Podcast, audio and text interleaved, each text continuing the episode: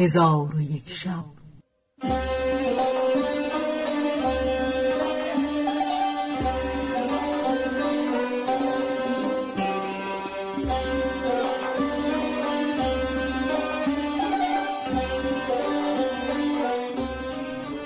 داستانهایی برآمده از ژرفای تاریخ و تمدن و فرهنگ مشرق زمین.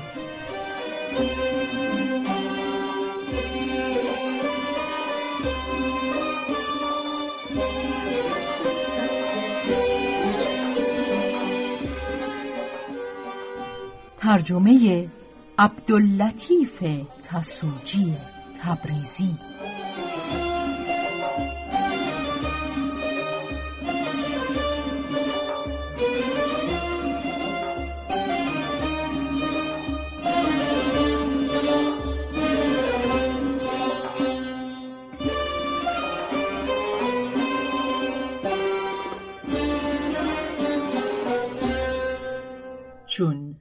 شب دوازدهم برآمد.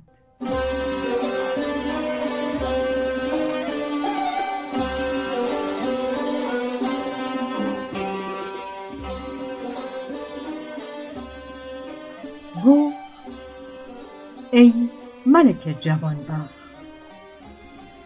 گدای نابینا گفت چون پسر امم را با دختر بدان سان یافتیم محزون شدیم و مرا از گفتار و کردار امم بس عجب آمد.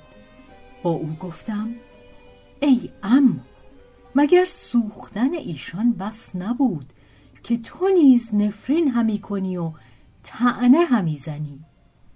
امم گفت ای فرزند این پسر در خورد سالی خواهر خود را دوست می داشت و من او را همیشه نهی می کردم. با خود می گفتم که هنوز طفل است. چون برادر و خواهر هر دو بزرگ شدند با هم درآمیختند. چون این را بشنیدم پسر را بیازردم و گفتم از این کارها برحذر باش و کاری مکن که ننگ و بدنامی آورد و تا ابد به سرزنش مردمان گرفتار شوی. پس دختر را از او دور و مستور داشتم ولی دختر نیز دوستدار او بود. چون دیدند که من ایشان را از یکدیگر نهان همی دارم به رهنمونی ابلیس این مکان را ساخته و همه گونه خوردنی در این مکان جمع آورده اند. و در آن روزها که من به نخجیر رفته بودم فرصت یافته بدین مکان آمده اند. اما خدای تعالی از کردار ایشان در خشم شده و ایشان را بدین سان که دیدی سوخته است. پس هر دو گریان از نردبان به فراز آمده سنگ بر دریچه بنهادیم و خاک بران ریختیم و محزون و غمین همی رفتیم که صدای تبل سپاهیان بلند شد و گرد سم اسبان جهان را فرو گرفت. امم از حادثه باز پرسید. گفتند وزیر برادرت او را کشته اکنون بدین شهر آمده. چون امم تاب مقاومت نداشت به متاوعت پذیره شد. من با خود گفتم اگر بار دیگر دستگیر شوم از دست وزیر جان نخواهم برد. ناچار زنخ بتراشیدم و جامعی کهن در بر کرده به قصد دارالسلام از شهر بدر شدم که شاید کسی مرا به خلیفه برساند. امشب بدین شهر رسیدم. به جایی راه نبردم و به حیرت ایستاده بودم که این گدای یک چشم پدید شد. من غریبی خود به او بنمودم. او گفت من نیز غریبم. در این سخن بودیم که آن گدای دیگر برسید و گفت من نیز قریبم پس با هم یار گشته هر ستن حیران همی گشتیم. تا اینکه شب تاریک شد و پیش رونده مرا بدین جای پرخطر رهنمون گشت. دختر گفت از او بند برداشتند و اجازت رفتن بداد. او گفت تا حدیث یاران نشنوم نخواهم رفت.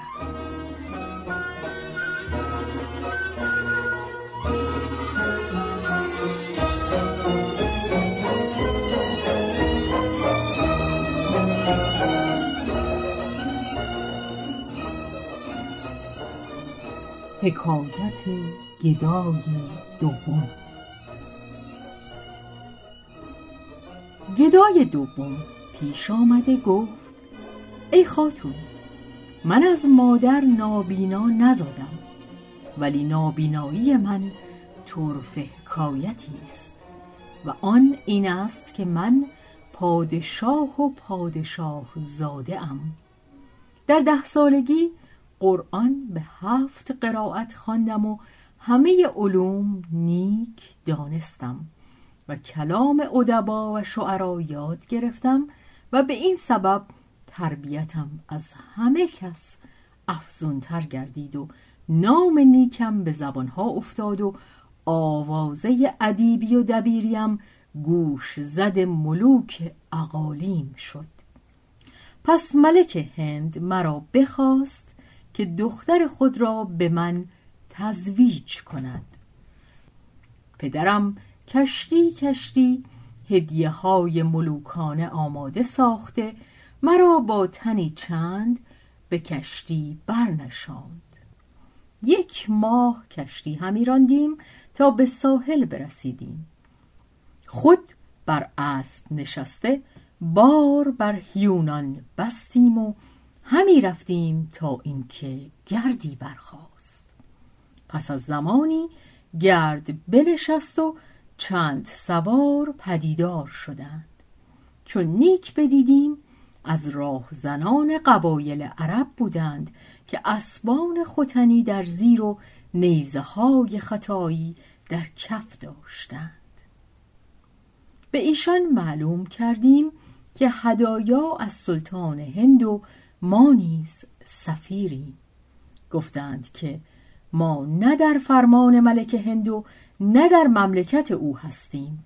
پس سواران به ما حمله کردند جمعی را بکشتند و بقیت السیف بگریختند. من نیز زخمی منکر برداشته بگریختم و راه به جایی نمی‌دانستم. به فراز کوهی بر شده در قاری جا گرفتم تا بامداد در آنجا به سر بردم. پس به زیر آمده همی رفتم تا به شهری آباد رسیدم. از بس پیاده روی کرده سخت مانده بودم و گونم زرد شده بود. به دکان خیاطی رسیده سلام گفتم.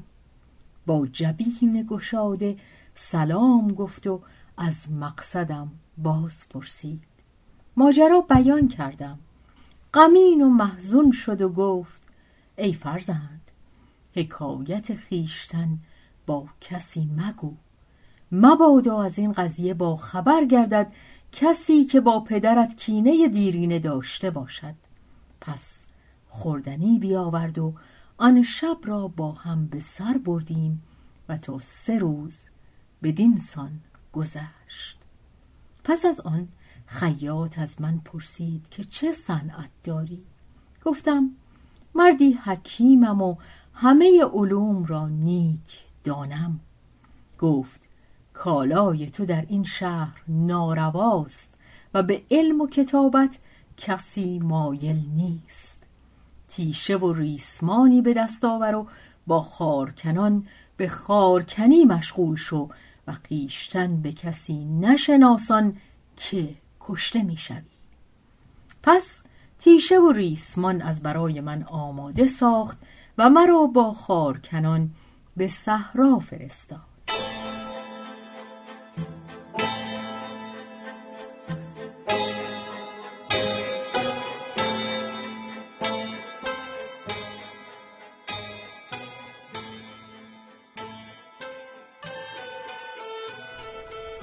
همه روزه پشته هیزم آورده به نیم دینار می فروختم.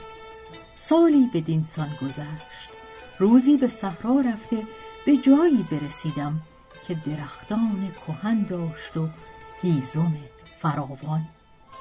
من تیشه برگرفته پای درختی را همی کندم تا اینکه حلقه مسینه پدید شد. خاک بر کنار کرده دیدم که حلقه بر تخته استوار است. پس حلقه بگرفتم و تخته برداشتم. نردبانی پدید آمد. از نردبان به زیر رفتم و از آن در به اندرون رفته دیدم قصری است محکم اساس و در قصر دختری است ماه روی چنان که شاعر گفته بتی که هور بهشتی دو شود مفتون. عقیق او به رحیق بهشت شد معجون. چو آهوست دو زلفش به دام ماند راست. که دید آهوی سیمین و دام قالیگون چون دختر را بر من نظر افتاد گفت تو از جنیانی یا از آدمیان؟ گفتم از آدمیان. گفت بدین مقام چگونه آمدی که من بیش از پنج سال است در این مکان هستم روی آدمی زاد ندیدم. گفتم ای پری روی منت خدای را که مرا به دینجا رسانید تا به دیدار تو اندوه من ببرد. هر کجا تو با منی من خوشدلم. گر بود در قعر چاهی منزلم. پس ماجرای خیش بیان کردم. بر احوال من گریان شد و گفت من نیز دختر پادشاه جزیره آبنوسم. مرا به پسر امم به زنی بدادند. در شب زفاف افریتی مرا از کنار داماد برو بود و بدین مکان بیاورد و فرش لطیف در خانه و همه گونه خوردنی در اینجا آماده ساخت و به هر ده روزی یک شب بدین مقام آمده در کنار من میخسبد و به من آموخته است که اگر کاری روی دهد به این دو سطری که به قبه نوشته اند دست بنهم. چون دست بر آن خط نهم در حال افریت پدید آید و اکنون چهار روز است که افریت رفته. پس از شش روز خواهد آمد.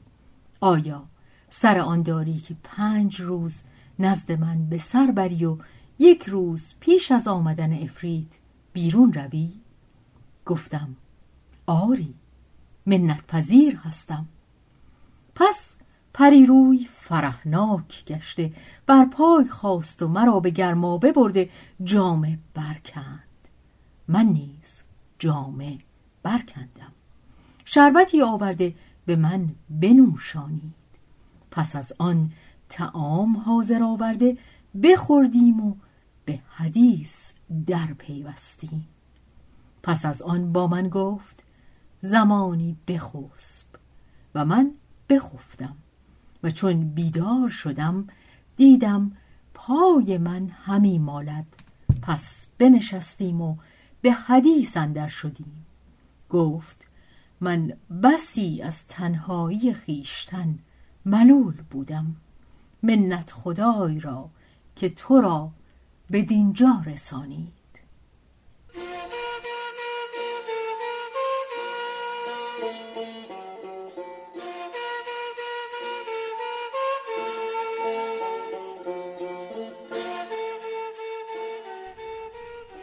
هرگز اندیشه نکردم که تو با من باشی. چون به دست آمدی لقمه از حوصله بیش. باور از بخت ندارم که تو مهمان منی. خیمه سلطنت آنگاه و فضای درویش. چون ابیات بشنیدم بر او سپاس گفتم و مهرشان در دلم جای گرفت. آنگاه روز به عیش و طرب به سر بردیم و شب با هم بغنودیم. شبی که اول آن شب سما بود و سرور میانه مستی و آخر امید بوس و کنار. بامداد گفتم ای شمسه خوبان می‌خواهم که تو را از اینجا بیرون برم و تو را از آن افرید برهانم. تبسمی کرده گفت افرید در هر ده شب شبی نزد من آید و با من میخسبد و نه شب از آن تو خواهم بود. گفتم همین ساعت این قبه بشکنم و این خطی که نوشته اند از هم فرو ریزم. شاید که افرید بیاید و من او را بکشم. چون این بشنید گفت چه حاجت است که بدنام خون ما گردی؟ زمانه و سپهری و روزگاری هست. من به سخن او گوش نداشتم و قبه را بشکستم.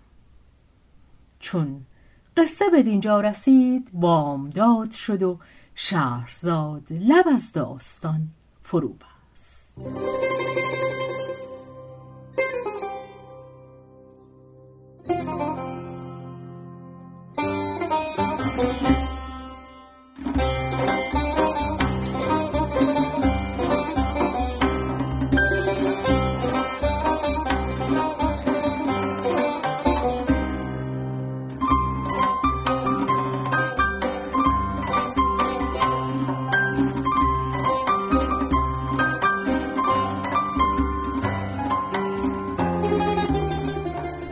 به روایت شهرزاد فتوحی.